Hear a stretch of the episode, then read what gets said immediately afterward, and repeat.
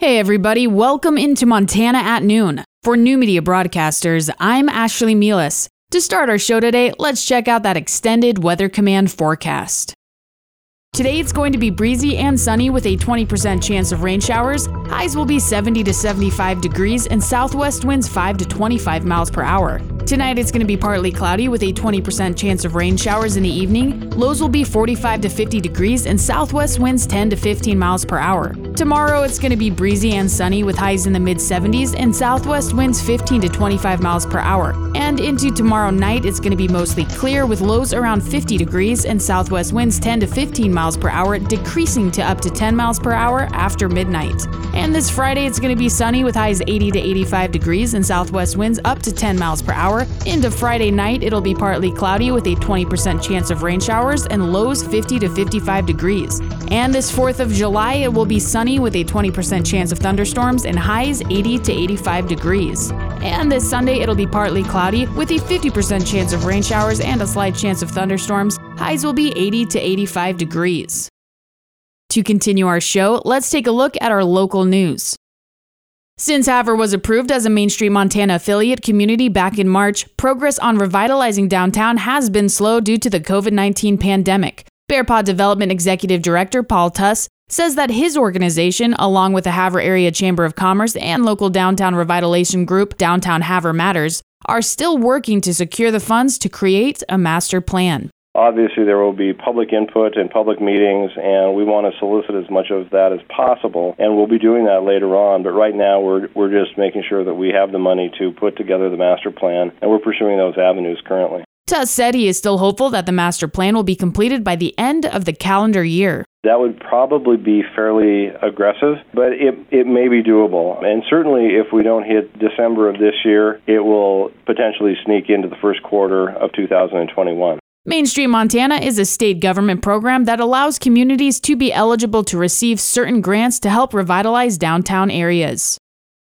The Hill County Health Board met online on Tuesday afternoon to provide an update on their response to the COVID 19 pandemic. Public Health Director Kim Larson and Health Officer Jessica Sheehy both said that with the increasing COVID 19 case count in Montana, it is a matter of when, not if, Hill County sees another case of the virus. At the meeting, they urged people to continue to social distance, wear masks when out in public, and to avoid letting their guard down over the 4th of July weekend. Bullhook Community Health Center CEO Kendra Hall noted that free open COVID 19 testing will be held on July 8th from 10 a.m. to 2 p.m. at the west parking lot of Havre High School.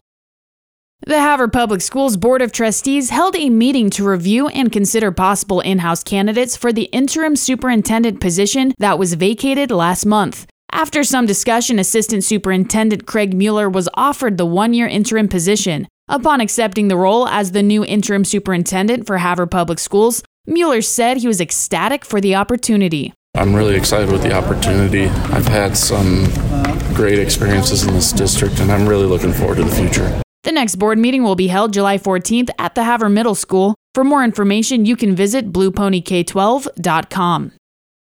And that'll do it for our local news today. Now let's see what's going on in and around our state.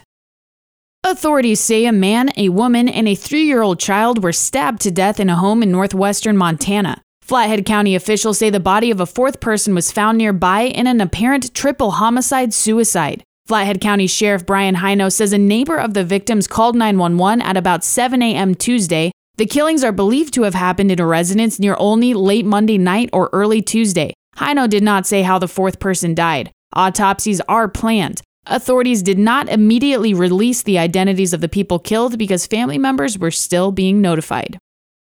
A high school football coach in Montana will be suspended without pay for a year after suggesting in a social media post that Black Lives Matter protesters in Salt Lake City should be hanged. In a statement on Tuesday, board members said they hoped that disciplining coach Jeff Snavely rather than firing him would give him an opportunity to make things right. Replying to a Facebook post on May 31st in support of law enforcement, Snavely wrote, quote, They should all be strung up and hang in the public like the old days. Lot less of that expletive would go on, end quote. The post has been deleted. Montana reported another 49 cases of COVID 19, including 20 in Missoula County. The new cases confirmed from among more than 2,000 tests run on Monday bring the state's total cases to 967. Missoula County has stopped testing asymptomatic people and is only testing people with symptoms and their close contacts. In Gallatin County, health officials issued warnings to four downtown bars for overcrowding. Health officials issued a statement Tuesday urging people to wear face coverings, in part to set an example for out of state visitors. Officials said Montana's tourism sector is set to continue to suffer despite the state's reopening for out of state visitors on June 1st. Religious freedom advocates are pleased and some secular groups alarmed following a Supreme Court ruling that states must give religious schools the same access to public funding that other private schools receive. Already there is fierce debate over the decision's long term impact. Among those hailing the ruling is the National Catholic Educational Association. Its public policy director says it has the potential to stem enrollment declines that are forcing the closure of hundreds of Catholic schools. However, a top official with the American Civil Liberties Union calls the ruling a threat to the principle of separation of church and state. Police have made an arrest in a stabbing outside a bar in Fargo. Authorities say the 21 year old female suspect stabbed another woman outside the Empire Tavern Tuesday about 4 p.m. The victim was taken to a local hospital and is expected to be okay. The Associated Press reported the suspect, a Fargo woman, was booked into the Cass County Jail on possible charges of aggravated assault and giving false information to police. A new survey of business leaders released Wednesday suggests the economy has begun to recover as businesses reopened in the past month in nine Midwest and Plains states. But Creighton University economist Ernie Goss said the region's economy remains weaker than before the coronavirus outbreak began, and business leaders expect the economy to continue improving over the next six months. The region's overall index jumped into positive territory at 50.3 in June from May's 43.5. Any score above 50 suggests growth, while scores below 50 suggest decline. The monthly survey covers Arkansas, Iowa, Kansas, Minnesota, Missouri, Nebraska, North Dakota, Oklahoma, and South Dakota. And that'll conclude our state news today. Now let's check out those wheat prices per bushel. In Hill County, winter wheat is $3.83, while spring wheat is $4.52. In Blaine County, winter wheat is $3.73, while spring wheat is $4.47. In Liberty County, winter wheat is $3.88, while spring wheat is $4.52. In Chouteau County, winter wheat is 383, while spring wheat is 452. And in Phillips County, winter wheat is 368, while spring wheat is 442.